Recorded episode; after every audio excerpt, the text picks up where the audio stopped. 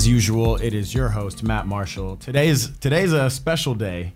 Um, one of the few times on this podcast that I just talk directly uh, directly to the listeners. Um, usually, I have a guest or something on this show, but over the hundred and some episodes, I have uh, had a couple episodes where I just want to go over some news, go over my thoughts, talk about soccer, talk about life, all that stuff. So you're gonna get that today. Um, you know, as it is, I am in my second centenary. Is that a word? Centenary, centennial. I'm uh, uh, in, into the past 100 episodes mark. I'm a third third episode in, um, and I'm just trying to switch st- stuff up, try to grow continually, and uh, you know, it doesn't mean I won't have guests in the future. Obviously, I got a lot of lot of people I want to come bring on the show and talk to. That's the the heart of this show is uh, bringing people on, meeting different people from different cultures and backgrounds who have different jobs, do different things, um, and just soaking up everything uh, life has taught them to this point because that's what that's what it is. Eat, pray, ball. Football is life. Um, but today I'm going to talk about uh, uh, some different things. I'm going to start off with the Nations League. I went to go see the final in Vegas uh, last this past weekend. Um, you know, U.S. are, are looking good. Uh, we're gonna kind of talk about the state of Chelsea, my favorite team, CFC. You can see it over here, um, and and what I look forward to in the in the next season. Um, what else are we talking about? I'm gonna talk a little bit about Ballon d'Or. It's coming up in October. We'll see, you know, who the top candidates are. Um, talk about Brazil's national team um, and those fire black kits they were wearing. Um, and and at the end of the show, I'm going to uh, talk about all the bets I've made this year. Some I've won, some I've lost, uh, and and have to give the people who've won their flowers. So yeah, this is this is going to be a good show. But yeah, let's start off with the Nations League. I took a trip down to Vegas.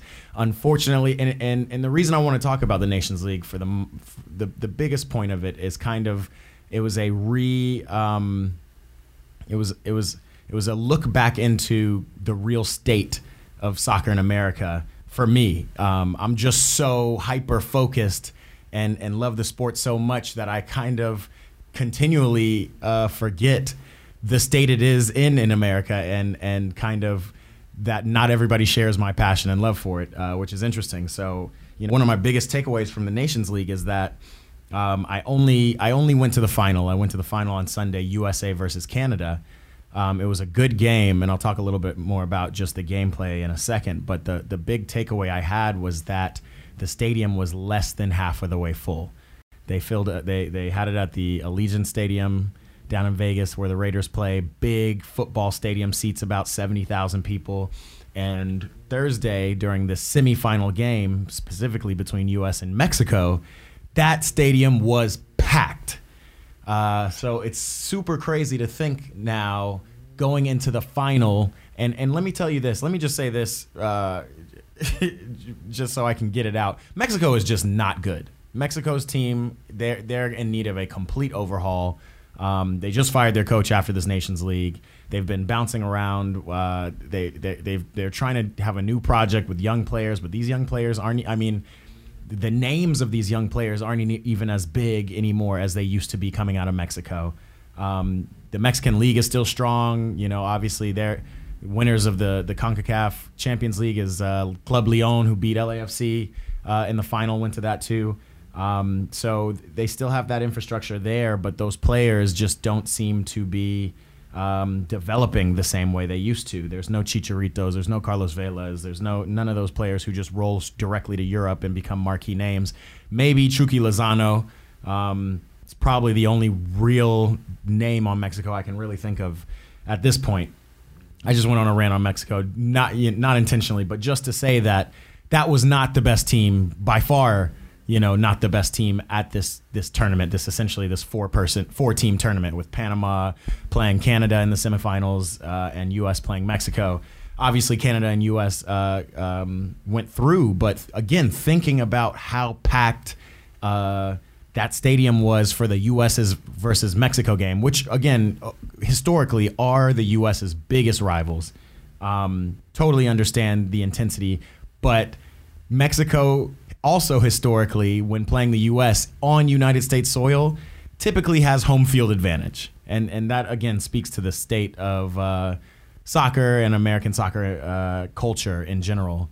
Um, here in the United States, it's it's you know it's just not that important. It's probably about important as it would for me to go and see, um, you know, uh, a college World Series game. Not that important to me again, another rant just to say that it's super interesting that once Mexico was ousted in this Nations League final. And again, the Nations League overall is not that big of a trophy.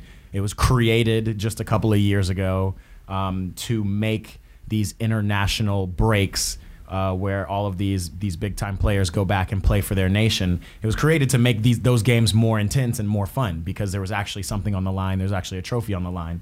But again, it's you, you got to win trophies, and so you know the point of the Nations League uh, makes sense to me that you would want to make. You know, we don't want to see friendlies uh, and games that really just don't matter in the grand scheme of things. We want to see games that you have to compete for to, to win something, to lift the trophy, to have the sparks flying at you, all that stuff. So uh, the U.S. won. Um, you know, they looked good, um, and unfortunately, they they they put in some real work uh, against a, a, a kind of meek uh, crowd uh, against Canada in the final. I mean, the, the whole game was pretty silent as we were watching, and there was some high level ball going on. I mean, I, I you know, props to Canada. I, I, I had I had assumed that they were a, a much harder opponent than um, than what they showed. I, w- I would be honest, and and unfortunately, I think that's just a lot of momentum crashing. You know, momentum share uh, from the World Cup of them crashing out of the World Cup.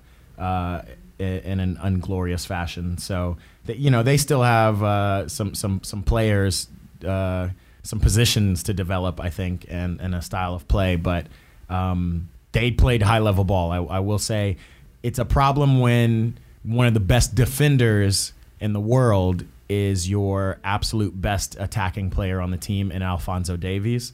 Um, he did everything he could. You know, uh, Canada played this really interesting uh, three back system with Davies and, and another speedy winger, Buchanan usually um, on on either sides of the wings and they either side of the flanks and they just kind of run up and um, cause havoc. And Davies was doing exactly that.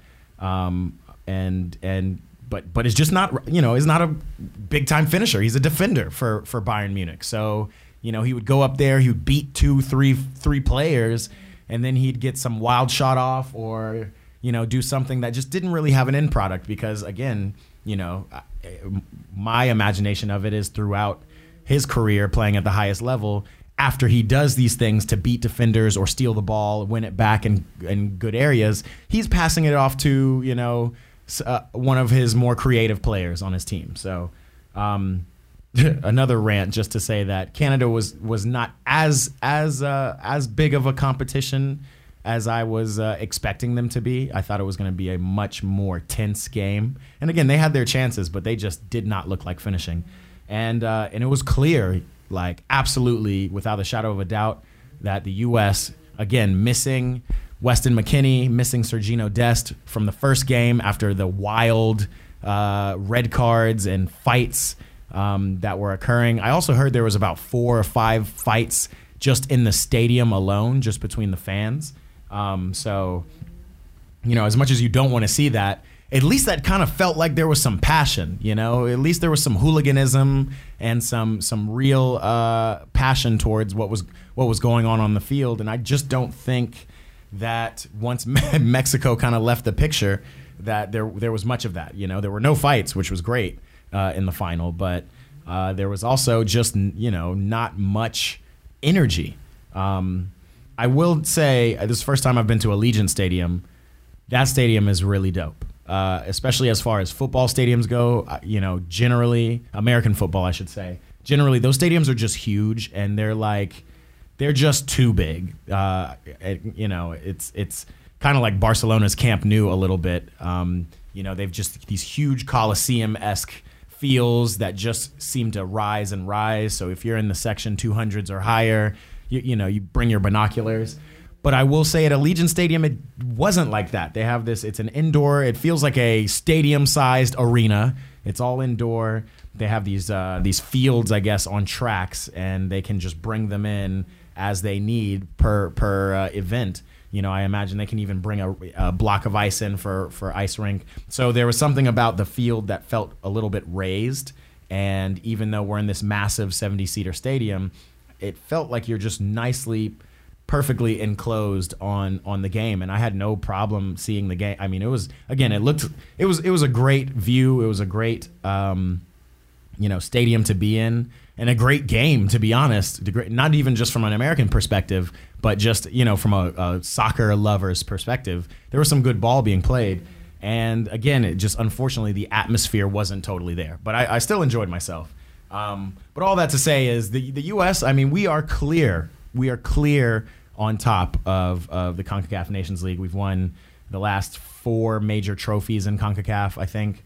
Um, uh, you know, a Gold Cup before or Confederations Cup before this, and a, and a previous Nations League. Um, and so now, you know, again, we've won another one, um, and it's it's good to see. It's just another nod to the growth uh, and development of some of these uh, new players uh, in the U.S. system, and uh, and how good we are. And again, we were missing players, um, and uh, it just didn't skip a beat. Um, so it, that was that was really good to see. It, it all also was happening during the same time that the U.S. was trying to announce their new coaching appointee. Um, as we know, I, I, talked a lot about it earlier uh, uh, this year, right after the World Cup in Qatar. That whole nasty scandal with Greg Berhalter and Gio Reyna's parents, uh, the Reynas. It was just such a weird, um, just a weird scandal that that happened that makes that that really put a sour taste in in the in my mouth over Gio Reyna um, and quite honestly, just from a global perspective, made me go, you know, time for to, for Berhalter to be out. That you know, obviously, U.S. Soccer did an investigation. Uh, you know, uh, his his contract ran out after that World Cup, so he was essentially on hold uh, while the U.S. wanted to investigate. They also wanted to investigate finding new coaches, and um, apparently, they decided to continue with Greg Berhalter.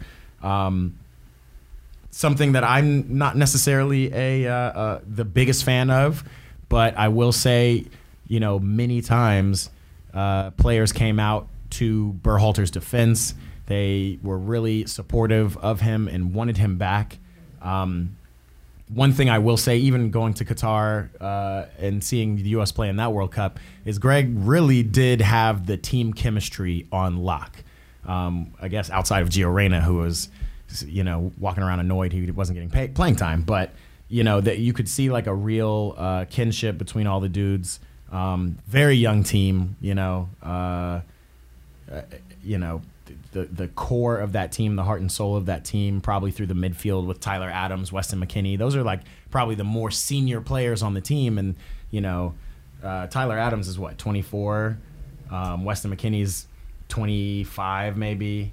Um, so really young team. Obviously, they had Tim Ream on the team, a OG veteran, played for Fulham, um, and and whatnot. But yeah, I mean, very young team. Christian Pulisic, young as as well. So to see this this kind of squad, you know, continue to gel, um, even without their coach, come into the Nations League kind of focused uh, and ready to beat up on these teams. I mean, we thrashed Mexico. Like, I mean, that, that, that whole tres a zero, that's a two and that was a dope celebration. By the way, I will say that there, there were, some people might call this lame as hell, but after Christian Pulisic's second goal, Pulisic's second goal, uh, we and Weston McKennie did this rock paper scissors thing, which ended up uh, scissors beating rock and meaning 2-0 to the U.S.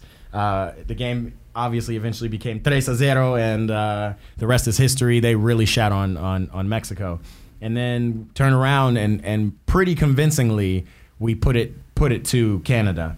Um, really happy for Balogun. You know, um, you know he's he's the biggest news in the U.S. coming out once he once he fully committed to the team and and decided to play for the U.S. Obviously, he is a uh, American-born player who uh, grew up in London and uh, went through you know the best uh, London, the best England academies. I think he even went through Arsenal. Um, so him coming to the team, there was a lot of pressure on him. He didn't play too well in his first game. That's a crazy game to crazy intense game to throw him into for his first international cap for the U.S.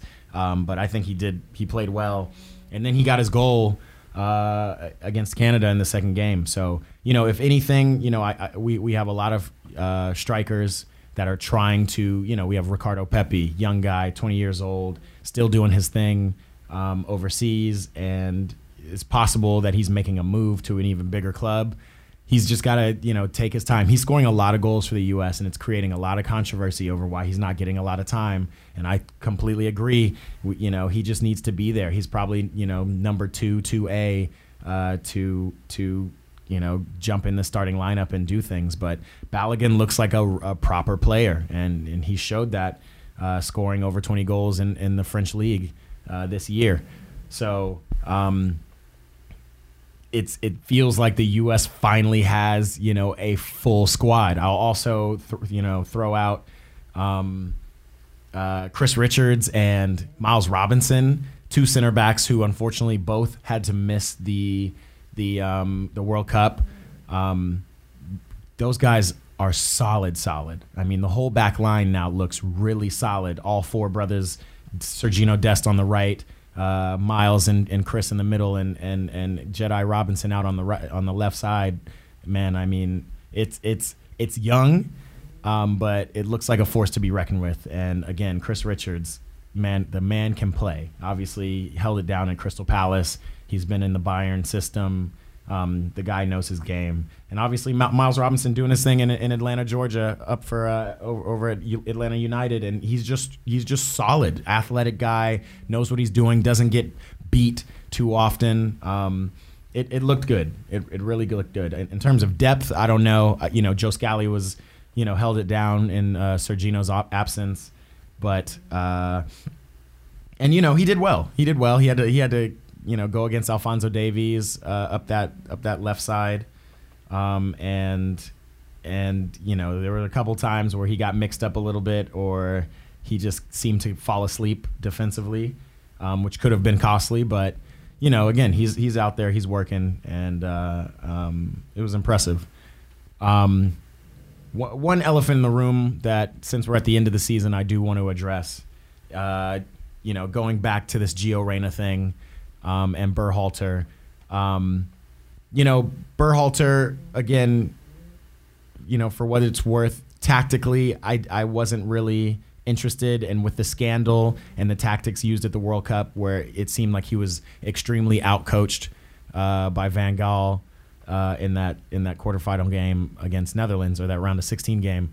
Um, I was ready for something new. I was ready for somebody to now take these these players who have now shown that they have more than potential. They are winning silverware. They are you know operating with swag.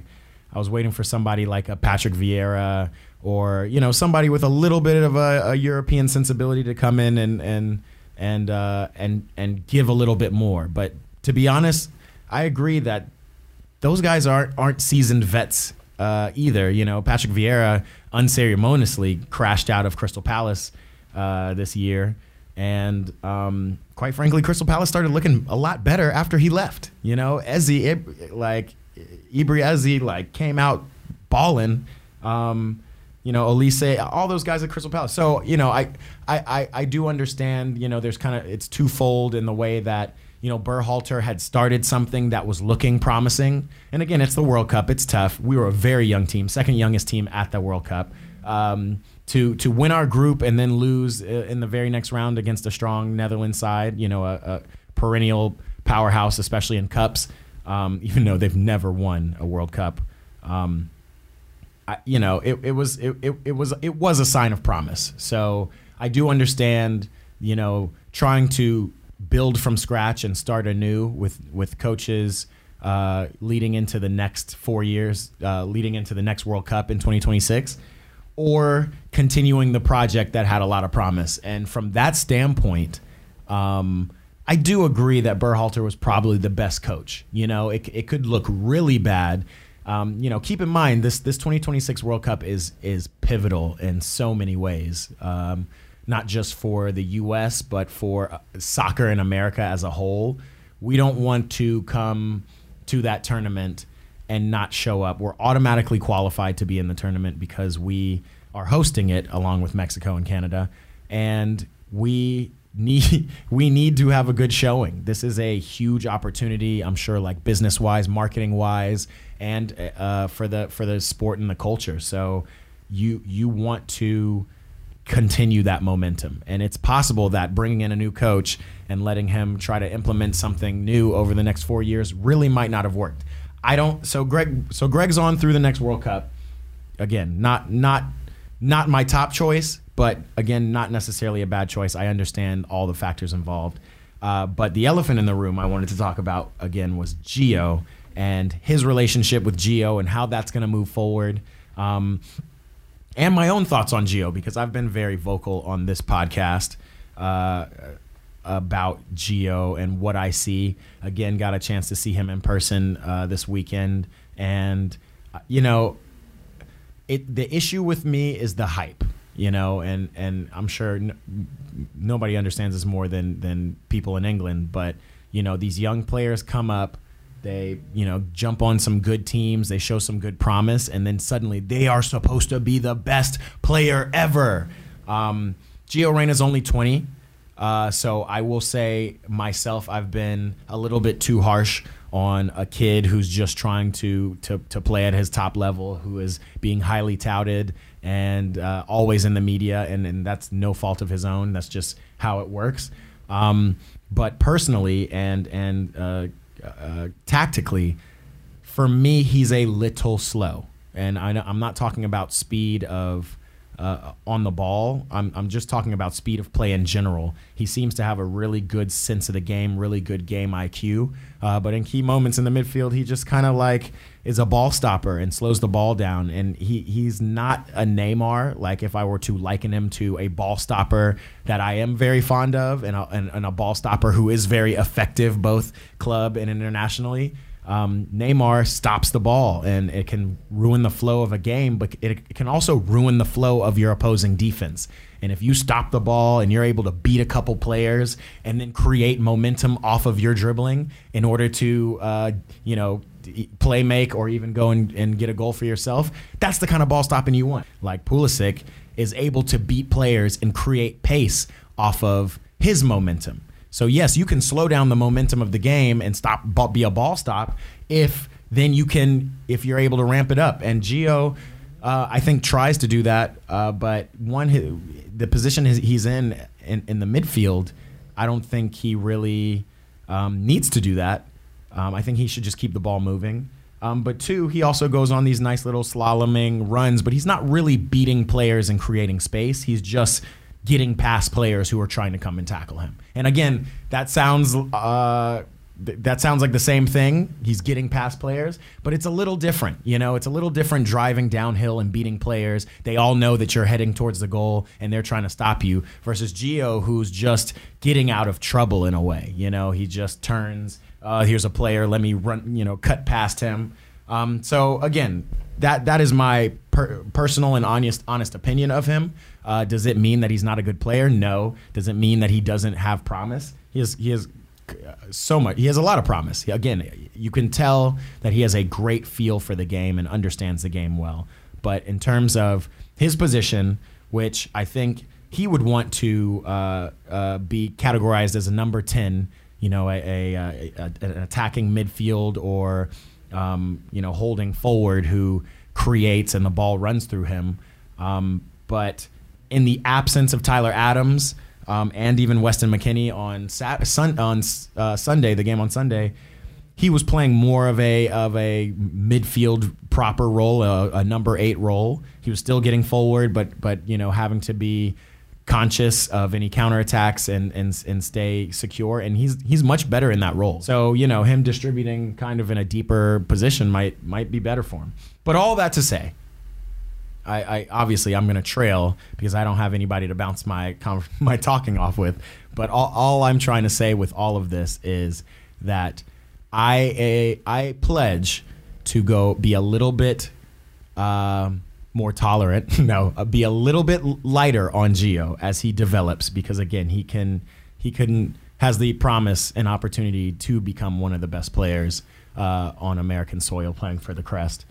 Um, but at the same time, I do maintain that he is just not there yet. And and when I say there, I, I mean he's not even he's not a certified starter on this team. There's another 20 year old on this team um, who's super raw and super young, who's not as much in the limelight, for better or for worse. Maybe it helps his case in this way, but he never gets talked about or not often. And that's Yunus Musah, who's playing in Valencia in Spain and, and has been holding down that midfield position, that literal box to box number eight uh, position um, uh, for the United States since before the World Cup. So he's a great player. He deserves to start. He has the industry. He plays with pace. So while we're all looking at Gio, yeah, Gio should be there. Gio should all, absolutely be on the squad, um, despite whatever relationship he and Berhalter have. So I'm hoping that you know Berhalter has come out publicly saying that um, he is uh, he hasn't had contact with Gio, but he recognizes how important Gio is for the team. So hopefully that they they get to reconcile that um, and um, and life will go on and Gio will continue to develop. That's that's my honest and true uh, uh, hope for it. But uh, in terms of the hopefulness of the U.S., um, one, i will I'll, I'll say this right now: we're not winning the 2026 World Cup. If anybody is hoping that we get to that point, I, I still, even though we're three years out, and that's three years of development um, in the top leagues and on the top teams for some of these players, uh, it's it's you know, we we have some developing to do, but I do uh, see us making more noise in the knockout stages of the round. I can't I can't imagine this team with this experience. Uh, if if we get through well in the group stage, um, we'll we'll kind of find an opponent um, that will find it easy to beat us, as easy as it was for the Netherlands this past World Cup.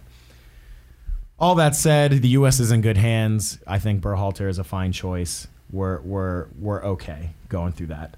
Um, I I want to talk a little bit about Christian Pulisic um, and where he's going because you know a lot of this Nations League fight that they gave was also kind of a proving moment for a lot of these players. Weston McKennie got got uh, transferred to to Leeds midway through the season this last year, and then now Leeds is getting re- relegated, so they did not do their job there.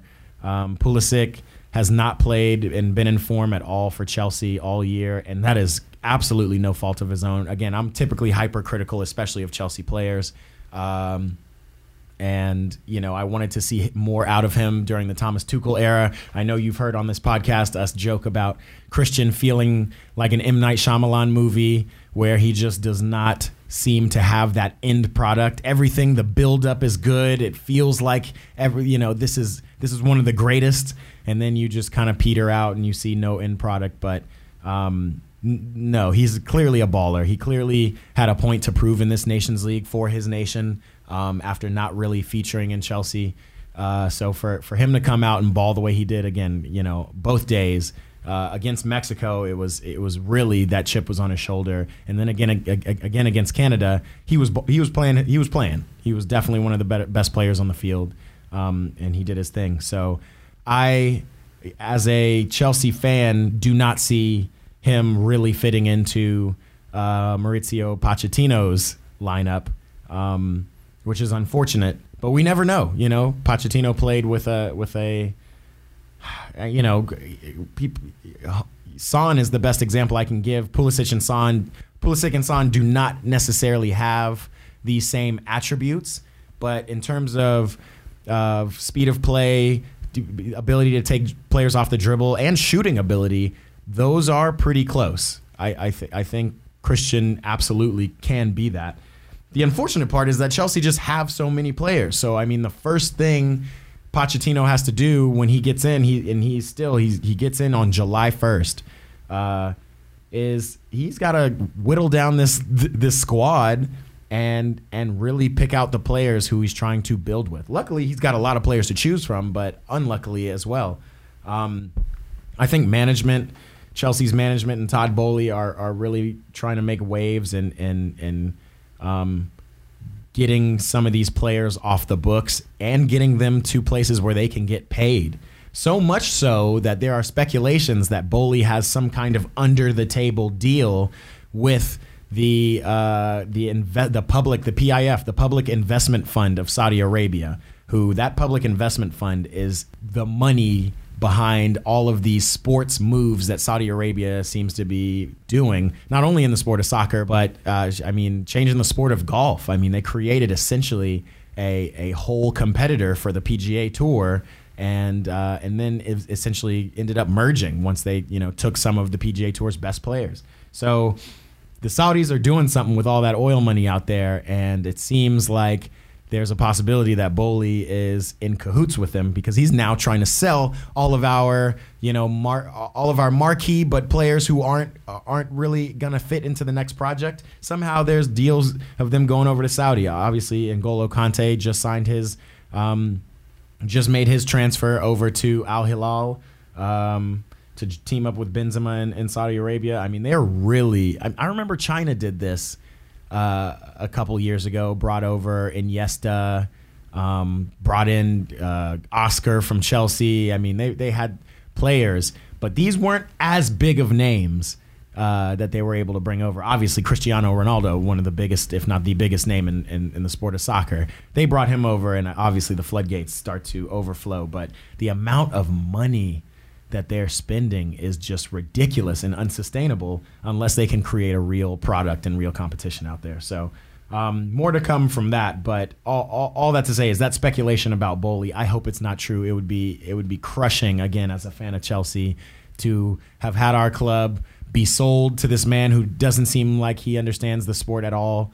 Um, and obviously, we after having such a horrible season, um, to then be hit with FIFA financial fair play sanctions because our new owner is trying to trying to trick the system and and is in bed with the Saudi invest. It would just be such a such a uh, such a scandal that we don't need at this point. We want Pochettino, a fresh new coach for Chelsea, to come in I'll also I'm gonna go ahead and go on record and say that I was a little skeptical about bringing Poch in as well. Um, you know, the, the, the best thing that this man can claim, especially in the EPL, is taking Tottenham to the final of the Champions League, uh, where they got washed by by Liverpool in one of the most boring finals I've ever seen in Champions League. And Champions League, I, I would say perennially is not the most exciting. The final is not the most exciting uh, game, but. Um, that game that that year, uh, Poch and and uh, and Tottenham really made that game a, a snoozer, uh, sitting back.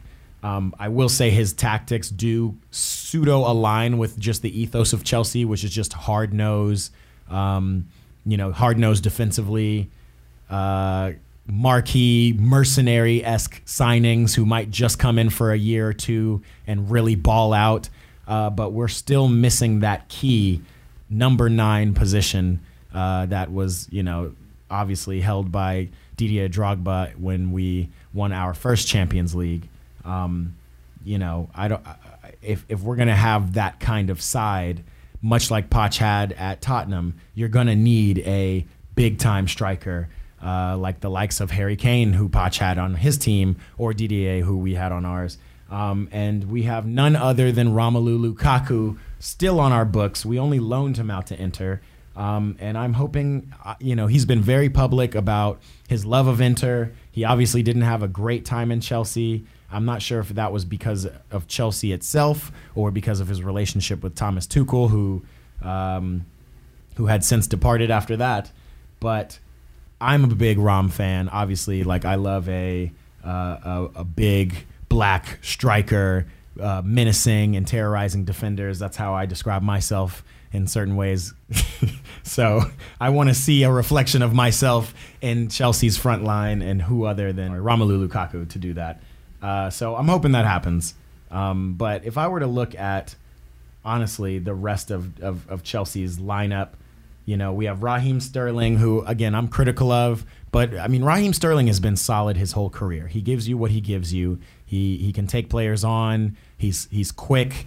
Um, under Pep, he had, he's learned kind of the the value of game control, um, which you know you can see he's he's more of a veteran in, in that way. But as an attacking player, especially on our team.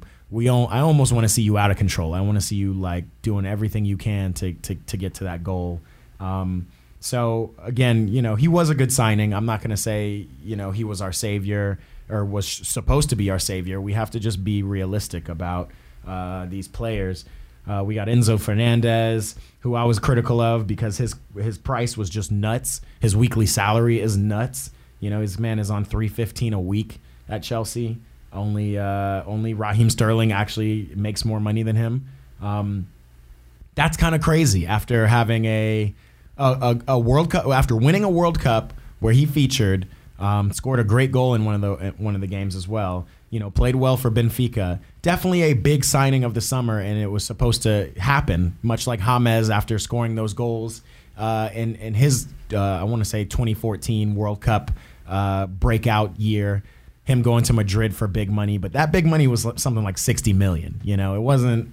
Um, it was, you know, which probably back then 20, 2014 translates to maybe 70, 80 million in today's money, maybe, but it ain't 130 million. Like no player is costing that. Erling Haaland cost 60 million coming from from Dortmund. So um, I don't know why we paid that much money for him, but it's clear that he is a a solid midfielder. He knows what he's doing. He's gonna start for this team, um, and and I expect Poch to kind of fit him in. That is one thing Poch didn't have at Tottenham. He didn't have a wealth of of strong midfielders, and that's something that he's gonna he's gonna be fortunate enough to work with uh, with us. Um, unfortunately, I'm sorry to see Mateo Kovacic go, especially just to go right across the right across the way to Man City. Um, Man City's probably in need of some midfielders anyway after losing Gundogan, so it was a great move on both both parties' behalf.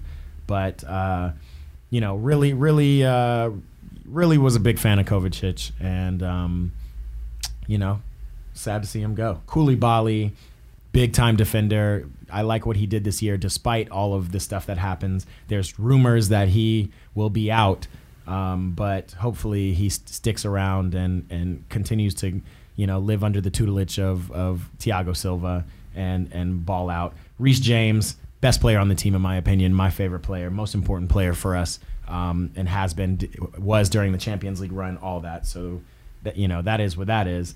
Uh, ben Chilwell always injured, so we're gonna need some help. We're gonna need to you know all this money we're spending to get players out, uh, or I'm sure sorry to bring players in um, Ben Chilwell needs a better and more certified uh, backup, and it's not Mark Cucurella. Hopefully, Ben Chilwell can stay healthy, but we're definitely going to need some backup. Wesley Fofana, young guy, center back, knows what he's doing. I wouldn't start him, obviously, but we, you know, he, we signed him for seven years. He should be all right. We also signed Mark Cucurella for six years. I don't know. Um, I don't know what we need to do, but we need to get rid of him. So yes, let, let me give you some of some of my uh, thanks for the memories. Uh, Captain Cesar Azpilicueta, man, what a what a player. Uh, you know, it is you know 33 years old. It's it's tough to to to run those positions again. Um, I'm sure he will be making his way out uh, this year. I just wonder where he's going. I don't think it's been uh, set in stone yet. Unfortunately, Aubameyang I mean, I was super happy when we got him uh, coming from Barcelona. I thought they treated him like shit in Barcelona. Uh, he came in, scored you know like 12 goals in in 13 games, 14 games, or something like that. Um, and then they just were like, we want to bring in Lewandowski. Um, so I really do hope he lands on his feet. But unless Pochettino sees something different and can get something different out of him, um, he's also 34 years old. It might be time to to sunset him. I mean, honestly, Aubameyang, you got a big enough name, you can go get the bag in Saudi Arabia too. So maybe maybe that's something Todd Boehly's working on. Um, but yeah, go get you a bag somewhere. I would love to see you in, at LAFC. Uh, there were rumors at one point in the middle of the season that you would come over to LAFC. If you do, love to see you there. Two that would be two big time Frenchmen on the uh, on the LAFC side. That would be a fun time. Uh, we got the keeper Kepa, who has somehow usurped uh, Benjamin Mendy. I'm not sure if this is uh, problems with the coaching staff or whatever, but I but I um, I've heard reports of Mendy on his way out. I'm not sorry, not Benjamin Mendy, Edward Mendy, our keeper. Um, shout out Ben Mendy, uh, uh, by the way. I hope you're I hope you're well somewhere. Um, you know, we, we, we saw your your rape charges got reduced from six people to one, and and they're they're working on that. So shit, free Mendy, bro, free Ben Mendy. Yeah, Edward Mendy. Hopefully you'll stick around. You were you were still a top keeper that year. We won the Champions League and you won the African Cup of Nations. That was an impressive year, and I was hoping to see more of that. Um, and you know, I like Kepa. He's a good ball stopper. He just doesn't seem very imposing. Um, and on a team like Chelsea, you know, with the history that we have with Petr Cech between our between our uh, goalposts for so many years, and such a, a formidable and um, imposing defense.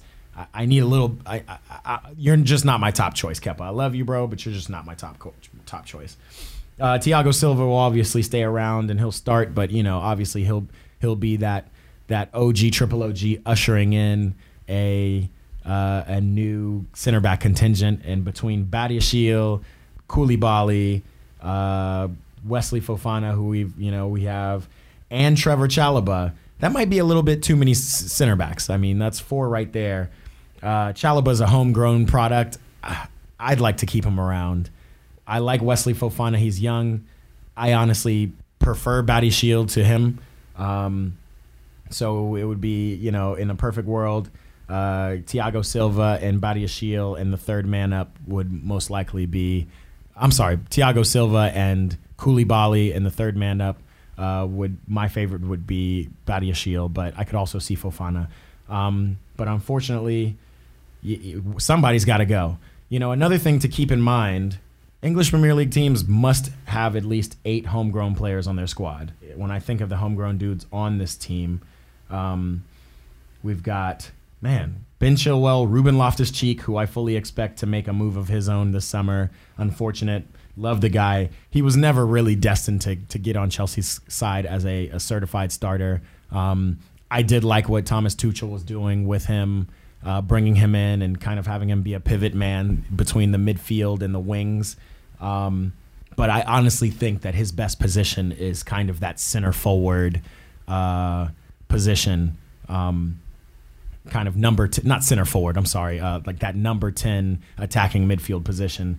Um, he he really does a good job driving at defenders. He can he can also he also obviously holds down the eight very well. He has such great feet. Uh, my issue is that he just doesn't, you know, he just doesn't seem to really want his goals. He's he's more of a you know I'm I'm gonna beat a couple players and then just try to find a pass when it's like bro like just shoot the ball. I want to see more shooting out of Ruben. But regardless, he's gonna he's gonna make his way. Um, there, there's a lot of reports that he'll be heading somewhere in Italy.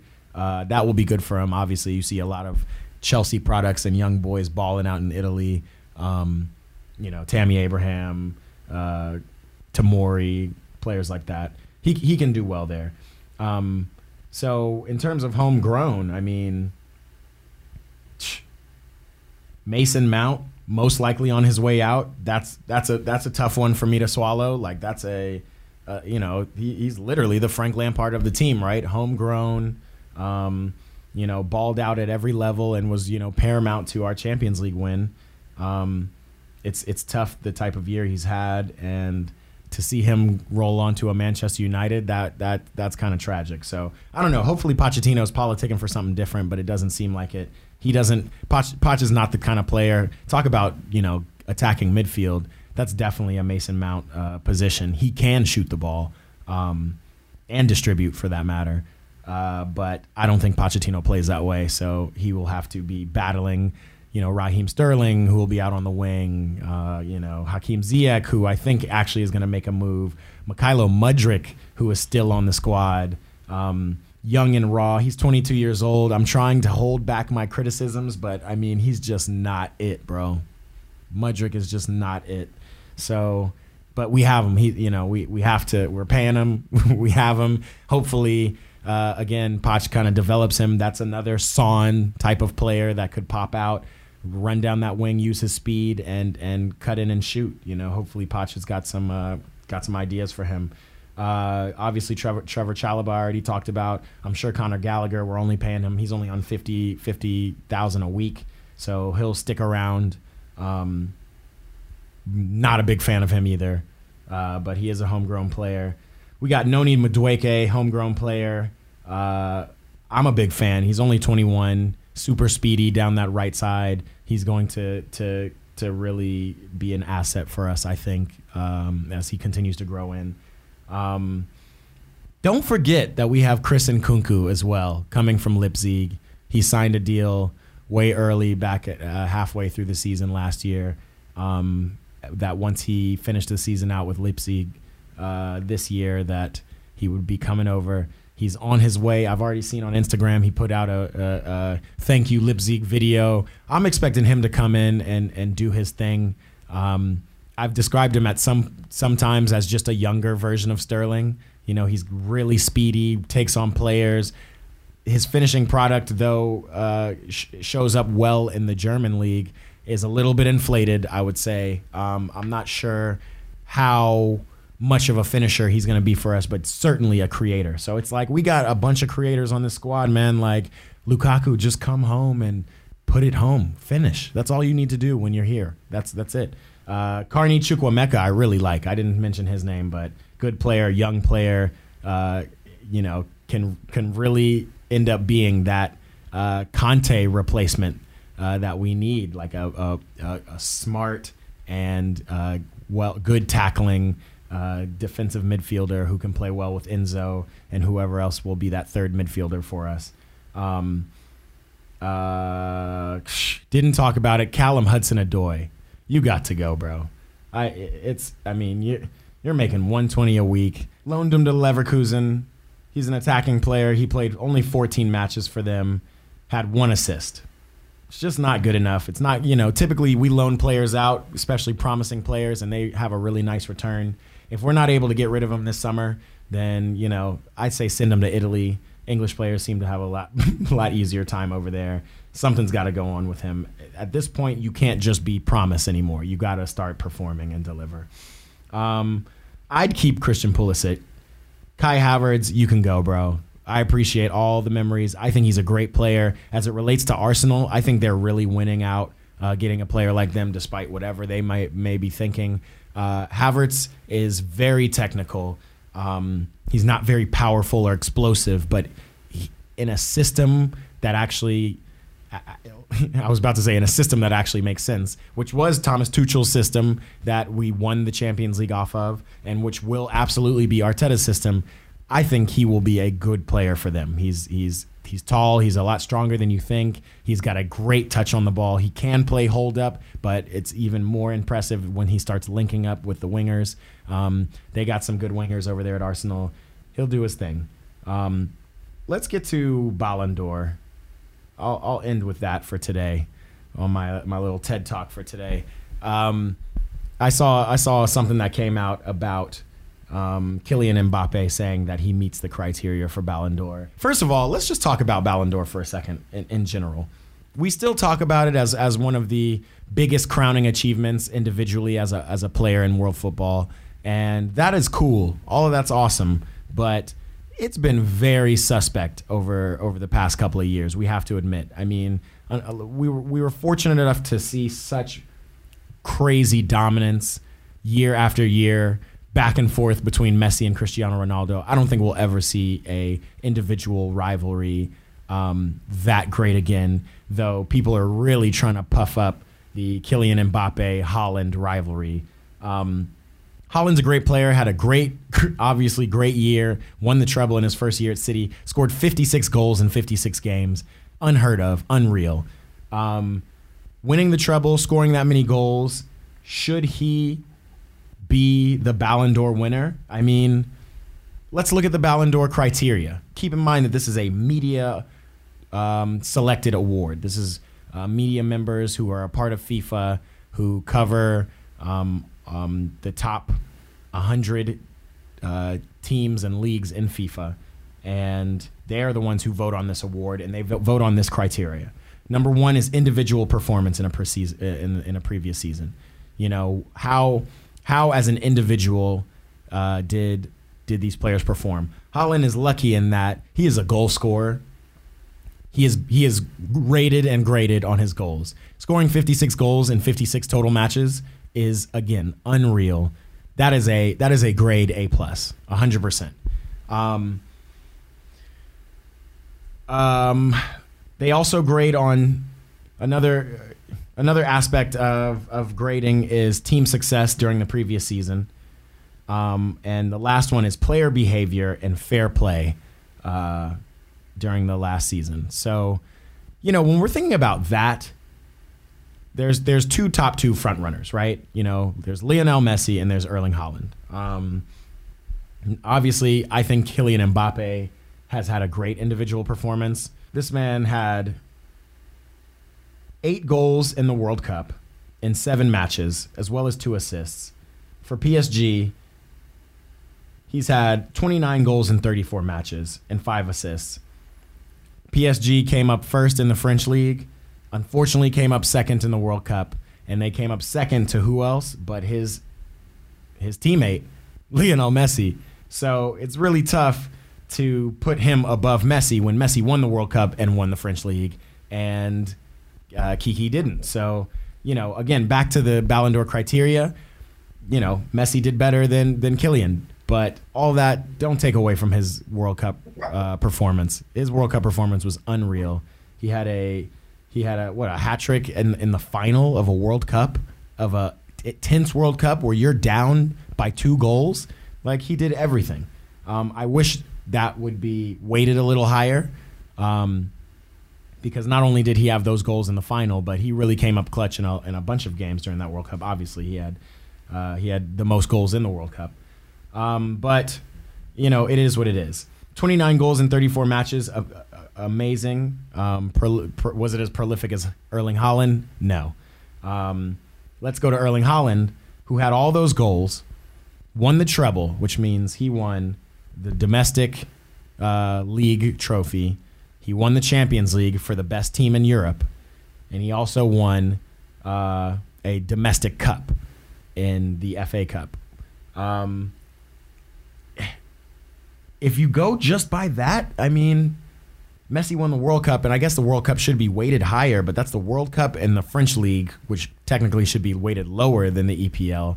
I mean, they're right, they're right on the same line in in, in that regard, um, and it's and it's really tough to say who should really win it, but uh, you know, it is way more impressive. One, Messi winning the World Cup, Messi's influence on the teams that won the World Cup, and and uh, you know that's not necessarily a criteria specifically for the Ballon d'Or, but if you really think about it, and I've had some debates with friends about this as well. Erling Haaland is a goal scorer and is was very paramount to the league success of of Man City. But when it came to tournament ball, when it came to the Champions League, when it came to even the biggest games, even the League Cup that they won, it wasn't Erling Haaland who was showing up. It was the rest of the team showing up. And yes, some you know, there's some arguments that well, he was taking so much attention from the defenders that other other players on this team uh, could have done it. I mean, listen, the, the, Man City literally won almost the exact same things last year. They almost won the treble. They lost out uh, in in the Champions League to to a Real Madrid team that was that was not getting beaten. They were just it, it was just next level. What what kind of uh, the, the the the story that uh, Real Madrid went through last season for the Champions League. So I got to be honest. Despite all 56 of these goals that he scored, you know, when you really break it down and you see the five he scores on uh, Leipzig and uh, you know the the the six he scored in a game that just didn't matter. Like he doesn't score goals that matter, not yet, at least. Um, and that's maybe what he'll, he'll need to work on for the future. You know, you come to a team and you're, you know, what 22 years old, 23 years old, and they're already the best team, one of the top, let's call it top three, top two best teams in the world.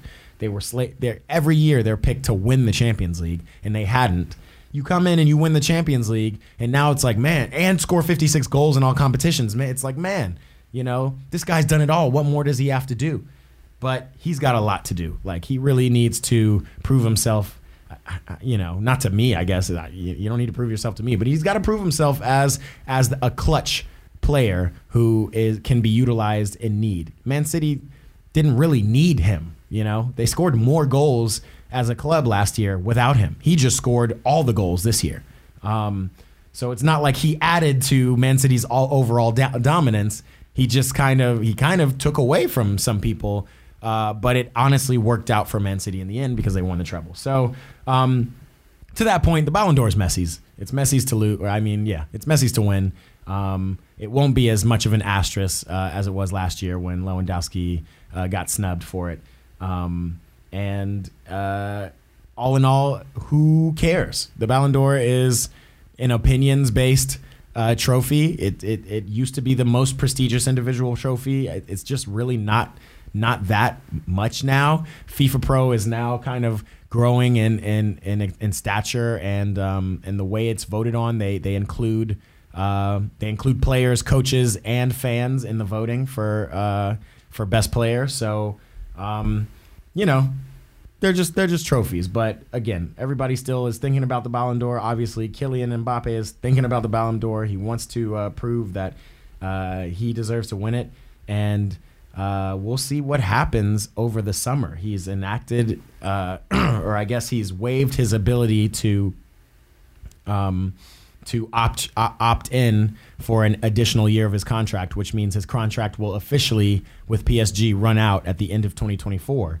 Um, and and so, in order for him not to leave the team for free uh, next summer, PSG is going to have to do something to get him sold. And it's going to be tough because PSG is going to put a 200, 250 million price tag on his head. Nobody's going to buy him for that. Real Madrid's going to be patient. They just picked up Jude Bellingham. We all know, the whole world knows that Kylian Mbappe wants to go to Real Madrid. Will it be this summer? That's going to be a really good question. Um, I just don't think Madrid want to or need to swing that this year. Uh, even though they got rid of their top striker, Karim Benzema, sent him on on over to Saudi Arabia so that man can get the bag and and live out the best life.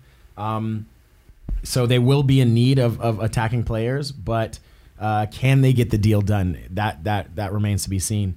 Um, I would love to see it. We already are anticipating. I mean, what a team! You know, Kylian up top, uh, Vinicius on the left, Rodrygo on the right. You know, you got Camavinga, Tchouameni, uh, Valverde, and then you'll and Jude Bellingham. Like, they just need to add some defenders to this mix. You know, get get a get a Hakimi, get a uh, Alphonso Davies, get somebody over there on on both wings. Um, you got Rudiger, you got uh, Militao, who I think is probably now the the staple of the defense uh, back there. That guy is is quality. Um, and he's back there with David Alaba now, who who kind of fluctuates in and out. So, man, one, if Madrid do things right, obviously you, got to go get, get get Kylian, obviously, but you got to go and get some defenders. Um, that's that's going to be a team to be reckoned with. Unfortunately, Ancelotti's not going to be able to have this whole project, so I'm sure he wants to at least get get a little bit of a Mbappe coaching in um, while he's still there because he has already announced that he's going to be the coach of Brazil in 2024. Which I mean, Ancelotti, you know, he's he's he's the goat coach now. He's won the most Champions Leagues and in the most diverse uh, of teams. Um, you know, if he can win a World Cup with Brazil, with Vinicius at his top, Neymar will probably be declining, but is still the man and and leader and most necessary player on that team um, Rodrygo and all the rest of these Brazilians popping out, Joelinton, um, man, they could be a squad. So interesting stuff in the world of soccer. It's obviously a season wrap. I made uh, uh, some questionable bets at the beginning of the season in regards to Chelsea.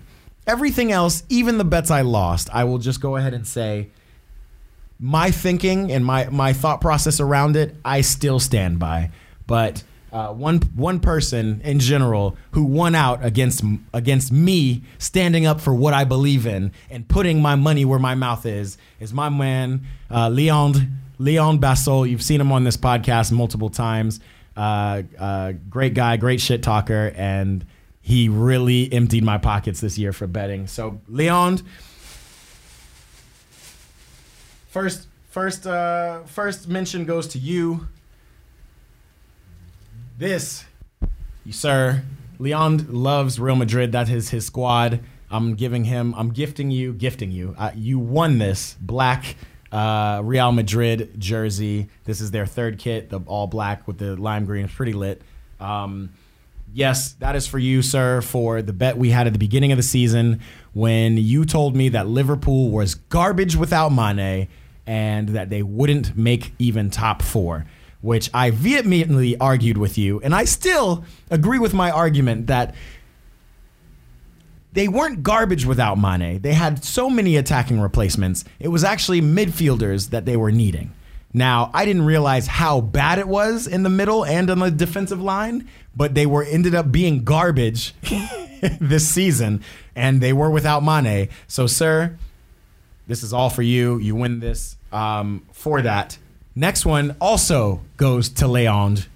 Uh, this I got you a Bayern jersey for your man Mane because you love him so much. Um, I don't know if he'll even be at Bayern uh, next year. Uh, hopefully he will. Um, but that is for the bet I made with Leonge.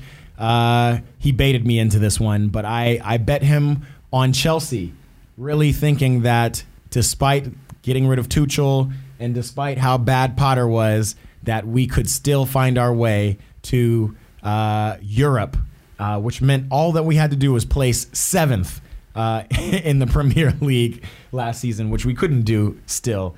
Um, Leon, you cleaned me out, brother.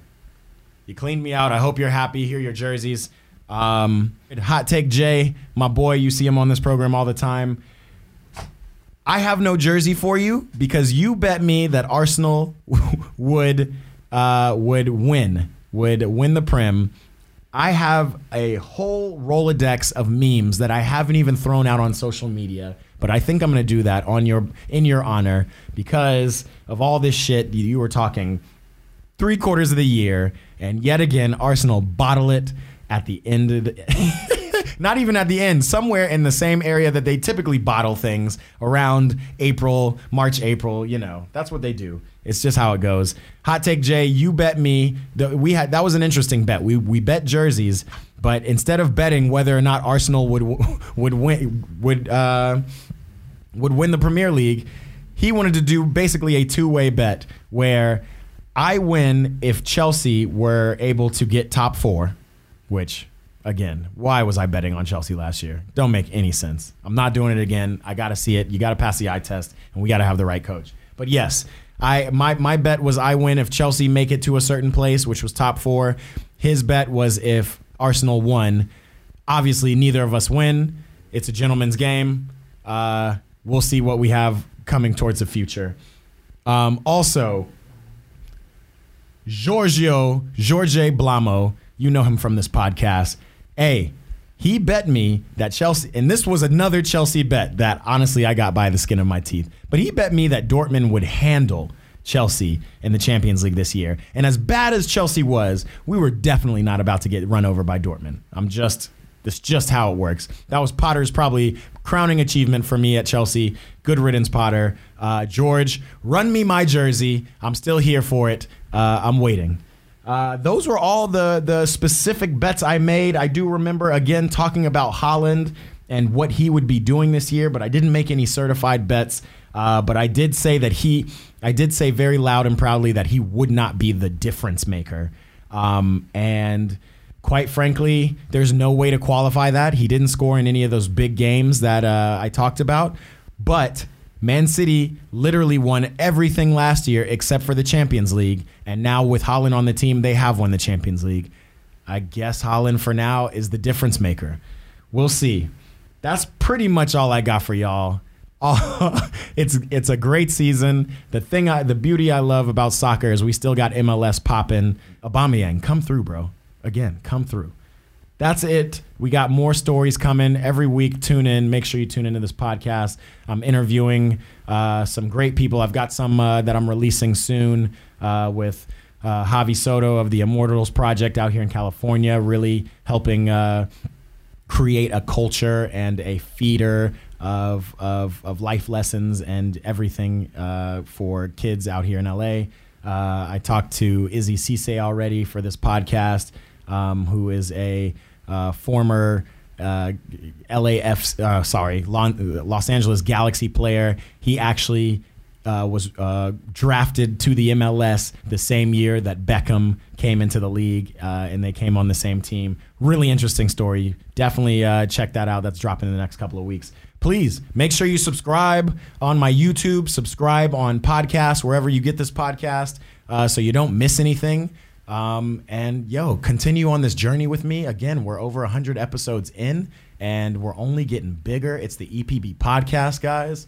Hey, I'll see y'all next week. Peace.